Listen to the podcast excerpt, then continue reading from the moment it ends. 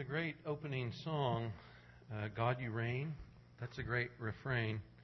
I was reading in Job recently and Habakkuk this morning, and that's one of the challenges both of them had was uh, is God in control? And if He is, why are these things going on in my life?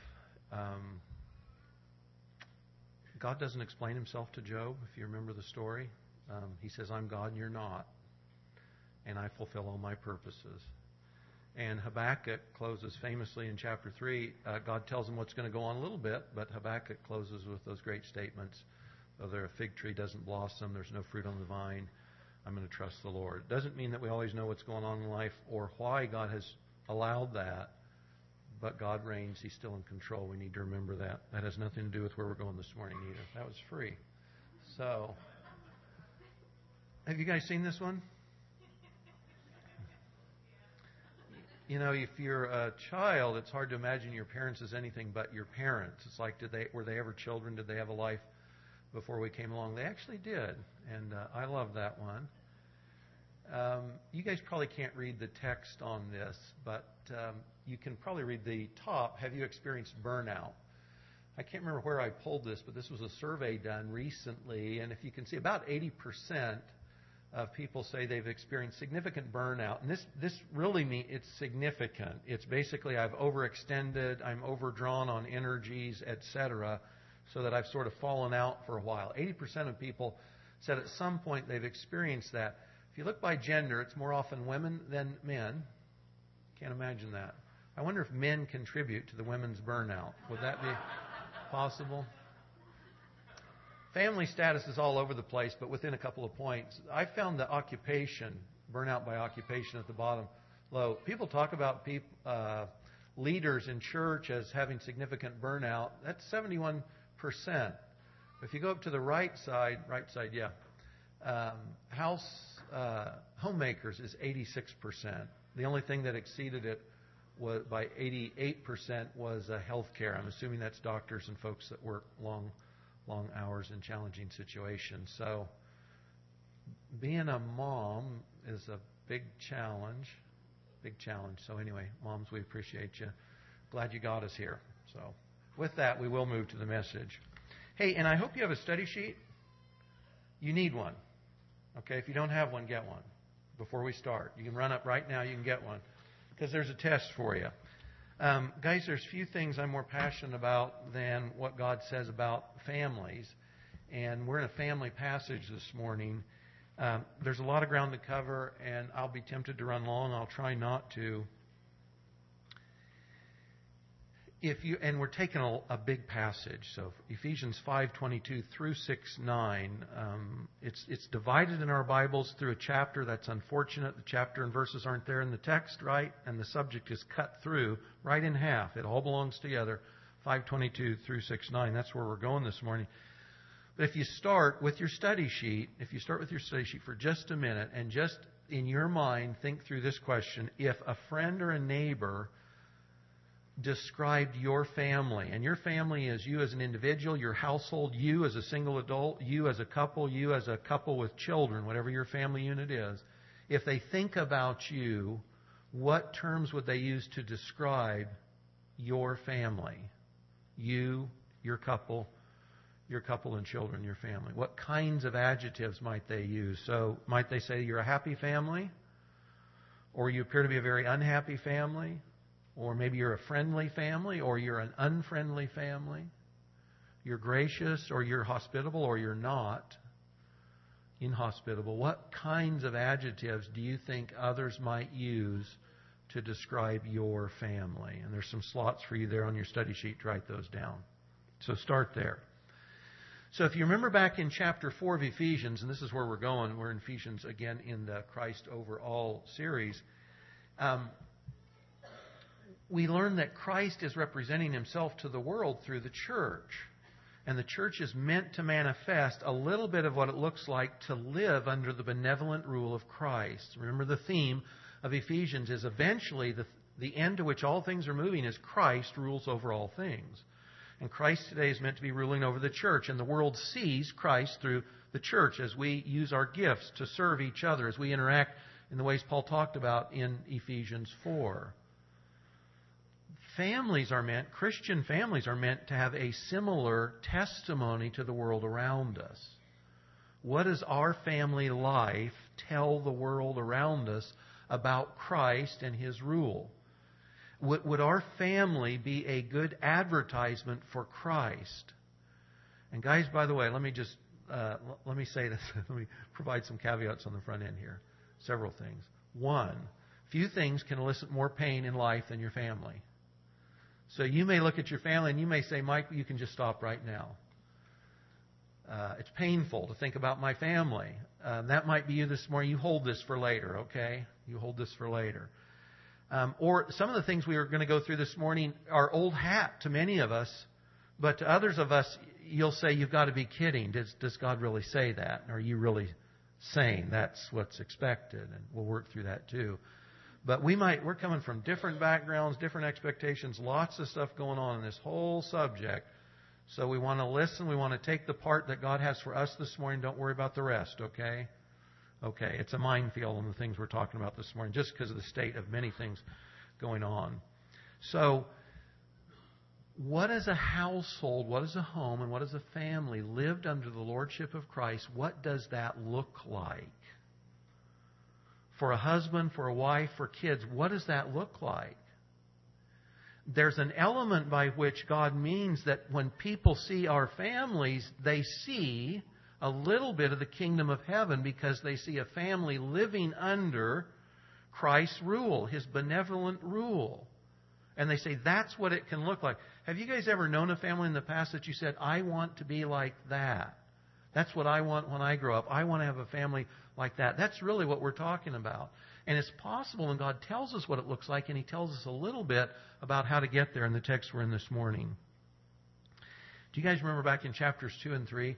Paul said that he was going to tell us a mystery, and the mystery was this the secret that God was opening up to us was that God was reconciling Jews and Gentiles together in one new body. And we, we yawn at that today, but that was, that was life altering for them back in the day. Jews did not get along with Gentiles. Gentiles did not get along with Jews. Jews highly religious, highly regulated lives. Gentiles not so much. Immorality abounded. And God says, and you guys are now, you're together in one household, one family of faith. What God can do through Jews and Gentiles, He can do in your family and mine too. Hard as that may to believe at different times. God can reconcile people and families as well. You remember in Ephesians 4:32, be uh, kind, tenderhearted. It's, a, it's an old memory verse. You guys have this, right? The, I used to know it by song. Tenderhearted, forgiving one another as God in Christ has forgiven you. That doesn't start someplace else. That starts at your home and mine. Or the last verse we looked at in this series was Ephesians 5:21, submitting to one another out of reverence for Christ. Paul's going to tell us what submitting to one another out of reverence for Christ looks like this morning. So this is the text 522 through 69. I'm going to read from the ESV. And if you use the Pew Bible, you can look at this on page 978. So it's a long text. Bear with me, and you mark up your Bible or your study sheet as that works for you. So Paul's continuing here. And by the way, we call this a, a household code or a family code. And you'll see the sim, almost the same language and certainly similar theme in Colossians 3 and in 1 Peter 3. So when God talks about families, he always says the same things. That means because we need to hear it. So Paul continues and says, Wives, so he's talking about submission from verse 21. He moves into that theme here. Wives, submit to your own husbands as to the Lord. For the husband is the head of the wife, even as Christ, or in the same way that Christ is the head of the church, his body, and is himself its Savior. Now, as the church submits to Christ, in the same way, so also wives should submit in everything to their husbands. Husbands, love your wives as Christ loved the church and gave himself up for her, that he might sanctify her. That's the purpose, having cleansed her by the washing of water with the word, so that he might present the church to himself in splendor, without spot or wrinkle or any such thing, that she might be holy and without blemish. In the same way, Same way Christ did that. The same way, husbands should love their wives as their own bodies. He who loves his wife loves himself. No one ever hated his own flesh, but nourishes and cherishes it just as Christ does the church, because we are members of his body. He quotes here from Genesis 2, the original passage on marriage. Therefore, a man shall leave his father and mother and hold fast to his wife. The two shall become one flesh. This mystery is profound, and I'm saying it refers to Christ and the church. We're his body. He's the head of us, his body. Verse 33 However, let each one of you love his wife as himself, and let the wife see that she respects her husband. Uh, shifting into chapter 6, the theme continues, though. This is all about life in the family. Children, obey your parents in the Lord, or as you would the Lord, for this is right and quoting the fifth commandment from the ten words to Israel honor your father and mother. This is the first commandment with a promise. Uh, back in Exodus and Deuteronomy 5, that it may go well with you and that you may live long in the land. Fathers, do not provoke your children to anger, but bring them up in the discipline and instruction of the Lord. Bondservants, and in case I forget to say this later, um, this is not employers and employees, guys. In context, we always, when we go through this passage, we talk about employers and employees. That's not the context here. That's the way in which we can apply it. It's the closest thing we have generally. In context, these are slaves, they are servants, they are indentured servants. This was the lifestyle in that time. Americans always divert in our thinking to slavery as it was in the American South pre Civil War. That's not what slavery was like indentured servants. Think of uh, early colonists in the United States came across as indentured servants. They would have fit this this challenge. They were servants in someone else's household. So in this case, the bond servants are people that were part of your extended household. They're in your family. That's the thought here. So bond servants obey your earthly masters with fear and trembling, with a sincere heart, as you would Christ, not by way of eye service, not only when you're being watched as people pleasers, but as bondservants of Christ, doing the will of God from the heart, rendering service with a good will as to the Lord and not to man, knowing that whatever good anyone does, this he will receive back from the Lord, whether he's a bondservant or is free.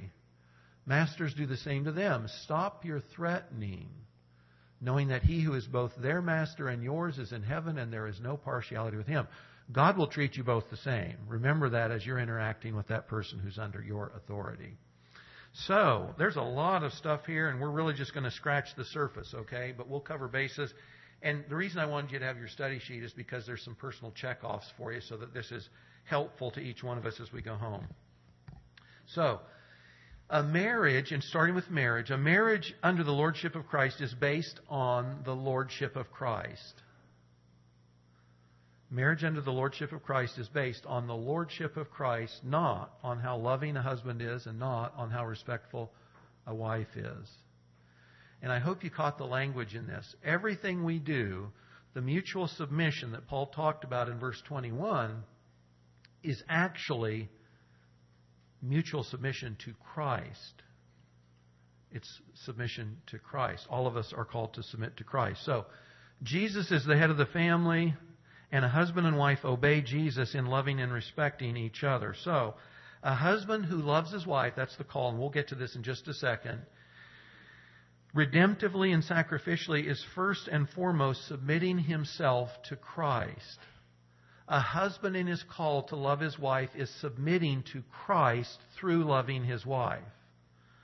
A woman who supports and respects her husband is first and foremost respecting her Lord Christ before her own husband. A husband who is lacking in loving service to his wife is in disobedience to Christ.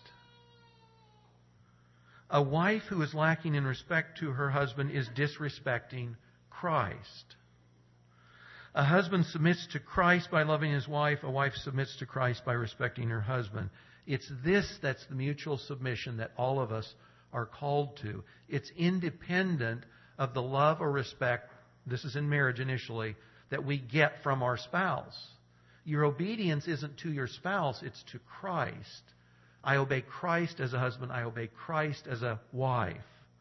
And this, what you see is in all these relationships, that's the model. It's not, my parenting isn't based on how well my children obey me. I'm submitting to Christ as a parent. As a child, I'm not, my obedience to my parents, and guys, what we won't be able to do this morning is refine all these, right? Because you need to nuance and you need to qualify all of this stuff eventually, how that gets lived out, what it looks like. We don't have time for that this morning. But a child is called to obey parents as Christ. Christ is the model. The submission is ultimately and always to Christ. So if I'm a lousy husband, I can't blame my lousy wife. I got to blame myself.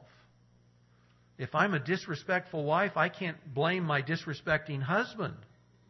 I've got to blame myself. It starts and ends with me and my submission to Christ. Any one of us can, have a, a sterling role in our role in a family, not based on how other families treat us, based on our submission to Christ. That's the call, and it's what defines every one of these relationships. The ultimate submission is always to Christ. So my call and faithfulness as a husband or wife, a parent, a child, Lord or servant is to Christ. It's not based on the worthiness of the person or people I'm interacting with. So, husbands, what are we called to? Did you notice three times? You know when God repeats something, it's important. So, verse 25, husbands, love your wives. Husbands should love their wives. Verse 28, verse 33, let each one of you love his wife. What are husbands supposed to do? They're supposed to love their wife. Now, you know, that sounds really simple, doesn't it? Absolutely, you know. Most guys would rather hear God say, go climb that mountain, go tackle that impossible deed, you know, Odysseus' quest or whatever. And God just says, just love your wife. And we're like, you know, on one hand, you can say, is that all? But then when he defines what that looks like, then you're saying, really? I'd rather conquer the mountain. I'd rather go fight the enemy. This is really it? So the call is, is love your wife. The term, the Greek is agape. As you guys know, that's unqualified love. It, it's apart from my wife's response to me. What does that look like? So look at verse 25. As in the same way Christ loved the church and gave himself up for her. So think about this just for a second. Christ's incarnation, descent from heaven, life on the earth, death on the cross, resurrection, from the eternal purposes and counsels of God, that was to redeem his bride, the church. So the call of the husband to love his wife is with that same sort of intentionality, thoughtfulness, strategy, and sense of sacrifice. That's the measure. Christ's love for the church is the way husbands are meant to love their wives. It requires thoughtfulness. It requires purpose. It requires sacrifice. He goes on at verse 26 and says, that he might sanctify and cleanse her. Christ had a goal for his love for his church. Husbands are supposed to have a goal for their love, their loving interaction with their wives. Here it says um, that she would grow through thoughtful and consistent efforts. Verse 27 is similar to bring her to a state of splendor and holiness. Verse 28, as their own bodies. You know, if I'm overweight from overeating, I'm paying attention to myself and my tastes and my body. If I'm a fitness guru and I'm in great shape, it's still about me and my body. God says, I assume you take care of yourselves, your body, for good or ill. You're supposed to, it should be that redundant that of course it's a given that you take care of your wife, your spouse. And verse 29, nourishing and cherishing. Nourish has the sense of rearing up to maturity. That your goal is to help your wife grow. And cherish, uh, the thought comes from, uh, if you think of a chicken sitting on eggs, the hen is brooding, warming the eggs under her. That's the thought with this word cherish. It's thoughtful, it's warm, it's purposeful. It's you're fostering life in your wife. Does this does this little checklist what do I want you to do? That's why you have the study sheet. Check off the ones you think you're doing and leave the other ones blank. Okay? And then think about this later and what would it look like for me to do these things? What would that require of me? So, and here's the checklist. Do you have a plan to foster your wife's spiritual, emotional, and physical health as a husband? Do you have a plan for that? See, Christ was intentional. There was purpose, there was a plan. Does this even enter our mind? For most guys, I come home from work, I hope supper's ready. My wife's there doing that stuff. This is life of an entirely different different type, isn't it? Outlook. You don't just get here by accident. Do I have a plan for my wife? Uh, is your wife becoming more the person God, her father? That's important to remember. Your wife is God's daughter, the way we treat our wives. Wants her to be through your thoughtful leadership. You know, most guys I know marry up. We marry better than we are. So for a lot of us, we might say, well, my wife's growing spiritually and she's doing well, and that's actually not the question. The question is, does she grow because of your investment? Through your interaction, your thoughtful, sacrificial interaction with your wife, is it because of that that she's growing? Uh, do you pray for your wife? Guys, if you don't pray for your wife, who does? If, if your wife can't count on knowing my husband prays for me, who in the world is going to if you don't? Do you pray for your wife? Do you pray with your wife? It's hard to stay mad at someone very long if you're praying for them, isn't it? It's a great thing to pray with our wife. Bonds us together. Does your wife have everything she needs to be successful in managing the home? Now, related to nuance, right? Different marriages, different responsibilities. It's going to look a little different for all of us. But as far as whatever your wife's responsible for, that you sort of say, I leave that to my wife, does she have whatever she needs to be successful in that? Or have you not, have you, do you expect things from her that she has not been provided for, the means to do that? Have you set her up for frustration? Guys, and this is true on Mother's Day or any day, do you require your children to obey and honor their mother? Now, this is sacred ground for me, this one. Um, your children should know if they mess with your wife, they've messed with you, and that's a mistake. They need to know that. Uh, your wife is first your wife, not their mother. Your kids will grow up and leave. Do you require that your children respect and obey your wife? You should. You must. If you don't, you've set your kids up for failure, you've set your wife up for failure, you've set your marriage up for failure. Your kids need to know I don't mess with mom because dad will be on it. Absolutely. Absolutely. Um, do you provide time away from kids and home responsibilities for your wife? Um, I married up. I married a goddess, my wife. And besides being a goddess, she was a highly capable woman. But you know, we had four children in five years. And my goddess, highly capable woman, she was losing her mind. And so she had an opportunity to work Wednesday nights and one Saturday a month. And we said, absolutely, go work. Now, this work was recreation. Dad's taking care of the kids. She doesn't have to worry about them. And she's interacting with adults. No diapers to change. None of the, none of the normal responsibilities for her, going to work was, it's like, I'm free, whoopee, what's going on? Let's go do this. She was encouraged, she was built up because she was away. She had a breather from those responsibilities. It was a great thing. So are you doing that for your wife? Especially the younger your kids are, I think the heavier the drain tends to be. Um, time with others who encourage her. That your wife, you're being proactive in making sure that she meets with other gals, especially coffee or Bible studies or whatever that encourage her, that build her up, because she needs that, especially especially with little kids. I'm asking her what God's showing her in the scriptures. Our wives have a brain and a mind, and God interacts with them, and it's a courtesy at least ask them, What's God showing you in the scriptures? Asking your wife what would be helpful. What would be helpful to you now? You know, especially. Uh, Wives, Peter says wives are the weaker vessel. They're subject to a whole bunch of things guys typically aren't. You know, life is, has higher highs and lower lows typically for gals. What would be helpful? That'll change over time. Would your wife say she's loved by you as Christ loves the church? If you ask your wife, scale of 1 to 10, Christ's love for the church, my husband's love for me, where do I rate on that? What would our wife say about that? Now, if a husband loved a wife this way, Do you think the call for wives to submit to this kind of loving leadership would be a hard pill to swallow? In some ways, yes, but in other ways, no.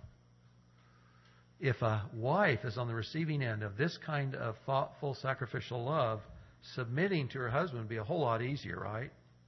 More attractive. So, switching to wives, what are wives called to? Uh, verse 22 the term submit's not actually in the verse, this verse. It's implied from verse 21 and verse 24, but submit to their own husbands. By the way, it's to their own husbands. It's not to others' husbands. It's not to other men generally. It's to their own husband. Their husband is the one in authority there. Verse 24 says that wives submit in everything to their husbands as the church submits to Christ. And submit here means, in the Greek, it means submit It's complicated, isn't it? It's like love. to obey, to put under, to subdue under, to subject to. It means to submit. You know, this is this is the most hated verse in the Bible in this culture, I think. And I kid you not. I was asked to do a wedding and uh, another church, and I was asked by the pastor there uh, what my theme would be, which I thought was totally appropriate, right? If someone's going to do a wedding in your church, you ask them where you're coming from, what do you believe? Absolutely appropriate. And I had a great interaction. And I said, well, Ephesians 5 would probably be there. And, and uh, well, as long as you don't talk about submission, I said, well, no, that would be right in the middle of there. And, and uh, the pastor said, well, I need to check this with, with my board. And I said, hey, absolutely great, fine. And I was relieved of duties to do that wedding which was fine. And I, was, I talked to a friend, oh, just months later. So I'm in the coffee shop. This young guy, good guy, and he's going to do his first wedding. And he said, Yeah, I was just talking to the pastor. And they asked me what my text would be. And I said, Was it from this church? He said, Absolutely. okay, well, you're not going to be able to use that verse. he said, Yeah, that's what I was told. So submit has become a dirty word in this culture because it has the thought of subjection or less worthiness. If I'm the one in submission, somehow I'm, I'm less significant. My personhood is being reduced. I'm not as valuable. That has nothing to do with anything, right? Philippians 2 talks about Jesus' submission to the Father, willing submission. Was Jesus less worthy than God the Father? He's of the same essence. He's of the same type. He's of the same substance. He's not less worthy by the role he chose to take. Submission never implies a lack of worthiness. It's simply part of God's order. You see this, we won't get into this, but you see this in the Trinity itself, the different roles you see in the members of the Trinity. Verse 33 sums up let the wife see that she respects her husband. Respect actually comes from the term fear, it's often used of God as well. So there's this thought of respect or reverence for my husband. Now, if somebody says, Do I revere my husband, a woman, do I revere my husband? That might not be the word that comes to mind, but the thought is, My husband stands in the role of Christ. Again, remember, this is about authority and submission to Christ ultimately. So the thought is, do I apply the kind of respect Christ deserves to my husband? That's the call. And that's not absolutely apples to apples, of course, but that's what this is meant to look like. So, gals, let me ask you a few questions as well. Uh, do you pray for your husband? Same thing. If you're not praying for your husband, who can your husband count on to be praying for him, if not you? Uh, does your husband know you respect him? I can't remember if it was Aretha Franklin. I think it was, but yeah, R E S P E C T. Uh, that's and, and guys, no kidding. That's how men feel love. It's R E S P E C T. Gals, you could tell your husband a million times you love him. If you don't respect him, it'll be meaningless for men, being respected is what communicates love. Affirmation is respect. Does your husband know you respect him? Do you build your husband up to your children and friends? Do you speak well of him in the city gates, as it were? Do you complain to kids and friends about your husband? Or do you build him up? And when I say this, do you speak well of your husband where you're able to? This isn't make believe. This isn't applying things to your husband that aren't true where you can affirm and bless him by your words, do you? Can your husband count on your support? You know, husbands and wives may sometimes disagree on the best way forward. Ultimately, the call is the husband's. Where you can't come to agreement, ultimately the husband has the responsibility, whether he wants it or not, whether you want him to have it or not. Even in those situations, can you say, out of respect for Christ and my husband, I'm supporting my husband? The limits on this are, are there are limits, right? We're never doing what God commands us not to do, right? And we must do what God commands us to do. So we're not there's lots of nuance to make here. But can your husband count on your support? Have you asked your husband what he would appreciate by way of support? What would be meaningful? How could I help you? What what would be helpful? Um, yeah. Um, so with these requirements, husbands love your wives this way. Wives submit your life to your husband this way. Why are any of us married? If you saw this list beforehand, would you say, I do? What were, what were we thinking? Now, you laugh, but do you remember in the Gospels when Jesus is talking about divorce and remarriage and basically says, generally, you can't and you don't? And the disciples say, why, why would any of us get married then? That's Peter's response. Then Jesus says, well, there's eunuchs for a variety of reasons. Some of those read the requirements and they said, no thanks.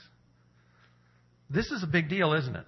What do you find out happening? If, you're, if you've been married for a while, you know that basically God uses marriage to sanctify us, doesn't He? You're simply faced with your own selfish sins again and again and again and again. And so it sanctifies us, and that's the big deal. We sanctify each other through that. So, do husbands ever much less always deserve this kind of submission and respect? Do they, have they earned it? They haven't. And do wives, have they ever, or much less always deserve, have they earned this kind of sacrificial love? Probably not. Does Christ deserve that redeemed husbands love their wives sacrificially as he tells them to? Absolutely. Does Christ deserve that wives submit to their husbands in a respectful, helpful way? Absolutely. See, and again, that's the standard. The submission is ultimately always to Christ. Uh, he moves on to children and parents. You look at this in 6 1. Uh, children, obey your parents in the Lord, for this is right. See the same thing in Colossians 3. Children, obey your parents in the Lord. This is right. The, the one, this was, by the way, this was the first memory verse we gave our girls. This is what everything else is based on. If your children don't respect you, right? If they don't respect you, how are you going to take them where God wants them to go? They've got to respect you. They've got to know about obedience. And obedience, the word here means to listen attentively to heed or conform to a command or authority. Children, the call is always the same to obey their parents. Their parents, especially when they're young, your kids don't know God. When they're little, they're small kids, they know you. You're the authority in life. You stand in God's place. When you teach your children to obey you, you're teaching them to obey the authority God's put in their life, ultimately God Himself. So the call to children is always the same. It's children, obey your parents we won't get into. This is blessing. Under the law, God said, if you do this, your life will be blessed. But the call is to obey. It's also, secondarily, it's to honor your father and your mother. And honor there comes from Timao. The, the name Timothy comes from the same word to prize, to revere, to value, to honor or respect, to, to fix a high value on your parents, to think of them that way, to treat them that way with respect and honor. So, same thing. There's some there's some times in which this has compromised our ability to do this, but that's the call. It's to obey and it's to honor. So, on Mother's Day or not, do we honor our mothers? That's the call. Obedience and honor. If you're a minor, if you're still living in your parents' home, do you pray for your parents?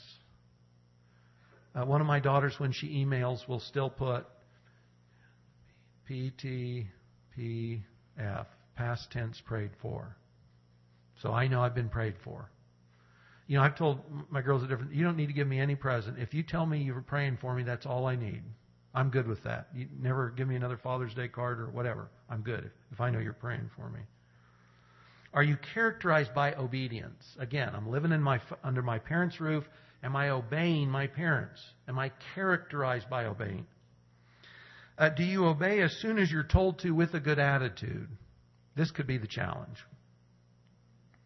I'm obeying on the outside, I'm throwing my fist up on the inside. We need both, right? Because it's a matter of respect, it's a matter of submission. Do we obey as soon as we're told with a good attitude?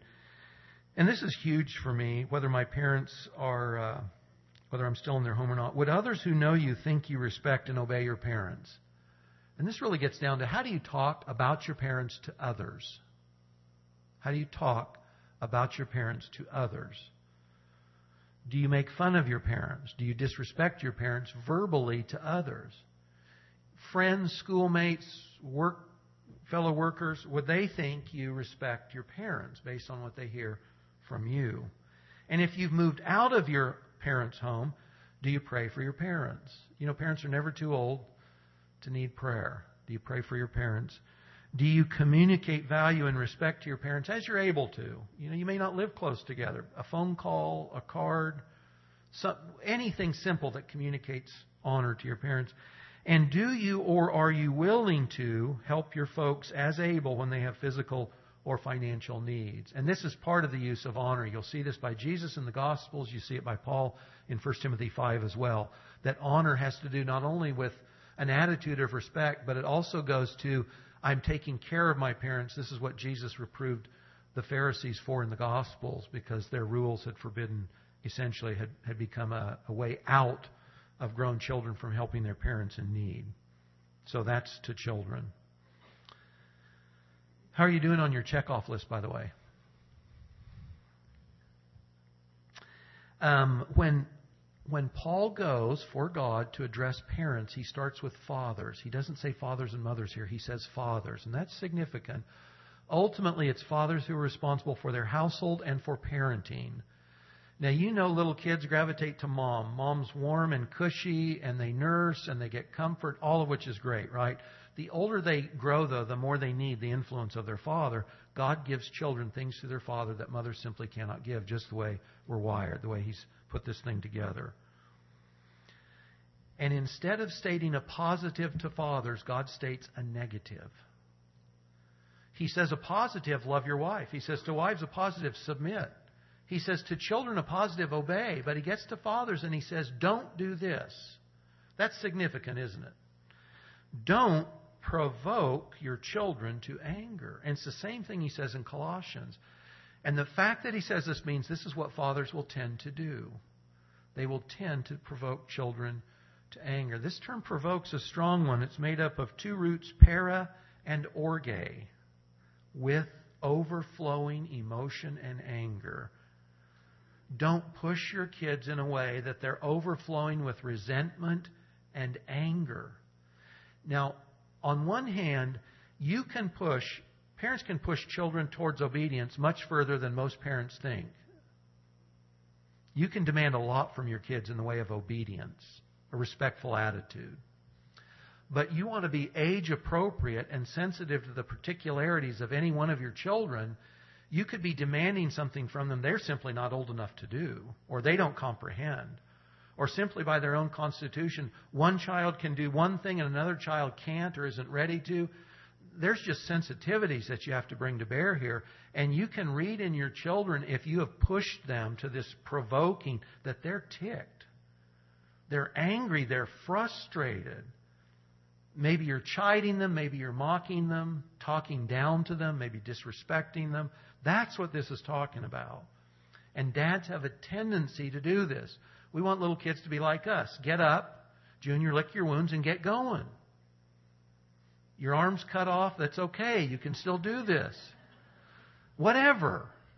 So fathers are called, don't, you'll tend to do this. Don't do this, he says. Don't provoke your children to anger. And he says instead, bring them up in the discipline uh, and the nurture or instruction of the Lord. And, and I knew I'd run short of time, and I've got a little bit yet to go. So let me rush through some of this. Um,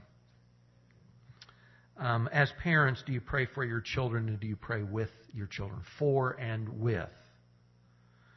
Um, dads, especially, if I said one thing here, it would be this. If you have found you've provoked your children, do you go and apologize to them?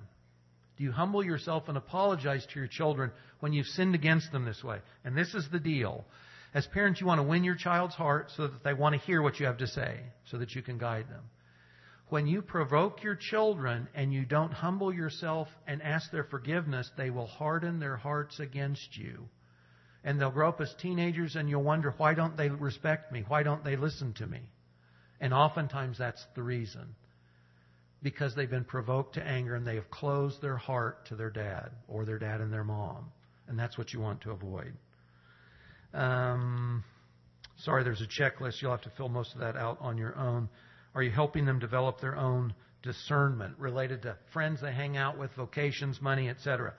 Uh, servants um, and masters, again, um, if you were an au pair today living in someone's house, if you lived in a mansion on the east or west coast and had that kind of money, you might have live in help. That still exists today, but it's not where most of us live. That's where this would apply. We tend to apply it to employment, and there's a couple things for you to look at there employees and employers. I'll let you read that later. I probably forgot one or two of these. Yeah, sorry, I did forget. Okay, read that one. That's good. Okay. That one. Most of us aren't living there and don't have those servants. Okay, that's what we would be talking about the servants. Here's the last one.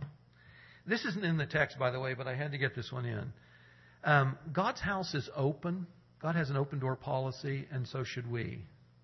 You remember Jesus in the temple says, My house, my Father's house is meant to be a house of prayer for all people. Now, house of prayer, no problem the Jews had with that. For all people, that was the qualifier. Because Jesus was talking about Gentiles, and he was quoting Isaiah. Uh, God's, our Father's house is open. It's open to strangers like us. And if we're a family living under the lordship of Christ, we should be exercising gracious hospitality to others like God our Father does. Our house should be open. So are our homes, are our families open to single adults? You know, a lot of our friends, they'd love to be married and they're not. Are they part of your family and mine? They should be. And they should feel, I'm part of their family. I'm not sticking out here by myself. Are our homes and families open to those who are new to the church? Talked to a couple just the other day. They were at a church a while ago, and they said nobody spoke to us. Big church, lots of people around. No one spoke to us. Can you imagine? Hospitality is the least courtesy any of us should pay to anyone. Is your house open to your children's friends? That can be obnoxious, can it? Adolescent friends of your adolescent kids? Yeah. Is your house open to them too? or neighbors. So hospitality should be a given for a household, for a family being lived under the lordship of Christ. One of the great examples my parents set for me, it was a given if someone didn't have a place to go on a holiday, they're coming to our house. We drive across town. We had so much fun. I have so many great memories of the odd people around our table at holidays. It was great. I loved it. As a kid, I loved it. Our kids loved it a little less as they grew up in my house, then we loved it. Now, these are two of my favorite graduates. You can see on the image there, Ralph Long and Johnny Shearer. And the reason they're my friends and Kathy's friends and they're members of Lion Lamb Church family too is because Derek and Stephanie Sharp opened their home to them about 10 years ago. And these were two young guys who they needed a family. They needed a home. And so, two Christians with a household and the love to go around said, we, we can do this. And so, you guys will see them here, Lord willing. I think Ralph's gone, but Johnny should be here this morning. That's just the fruit, and they're delightful, by the way. They are a kill. If you want some laughs, hang out with Ralph and Johnny. Um, that's the fruit of someone that says, God has shown me grace and hospitality. Surely we can turn around and do that in our family and in our household as well. So, guys, if we're not characterized by Christ like submission, respect, love, obedience, honor, if, that's, if we're not characterized by that, that's probably a lot of us in a lot of different ways. And so we simply want to respond I want to submit my life to Christ, and this is some of the ways I do that. If you grew up in a home where this was practiced, great. You're ahead of the game. If you didn't, that's okay. This information is yours now, and you want to do that in your family today. That's what you want to raise your family in. Our families and our homes should be a place, and this really is the bottom line, isn't it? If Christ is ruling in our family, if our family lives are lived under the headship of Christ, there is love, there's respect, there's obedience, there's honor, there's humility, there's grace. That is, it's a taste of heaven on earth, and we get the benefit of it because we're living in it, but also it's a testimony to the world around us that you just, it's hard to find these days. So a family lived under the headship of Christ, guys, it's a great place to be. Great place to be. Father, thanks that you've welcomed us into your family, that your grace and hospitality extended even to us, that Jesus took on our sins thoughtfully from eternity past, your plan, Lord, to bring us home to your family. We appreciate it and ask that this kind of loving submission, a life lived in submission to Christ, would be ours. In Jesus' name, amen.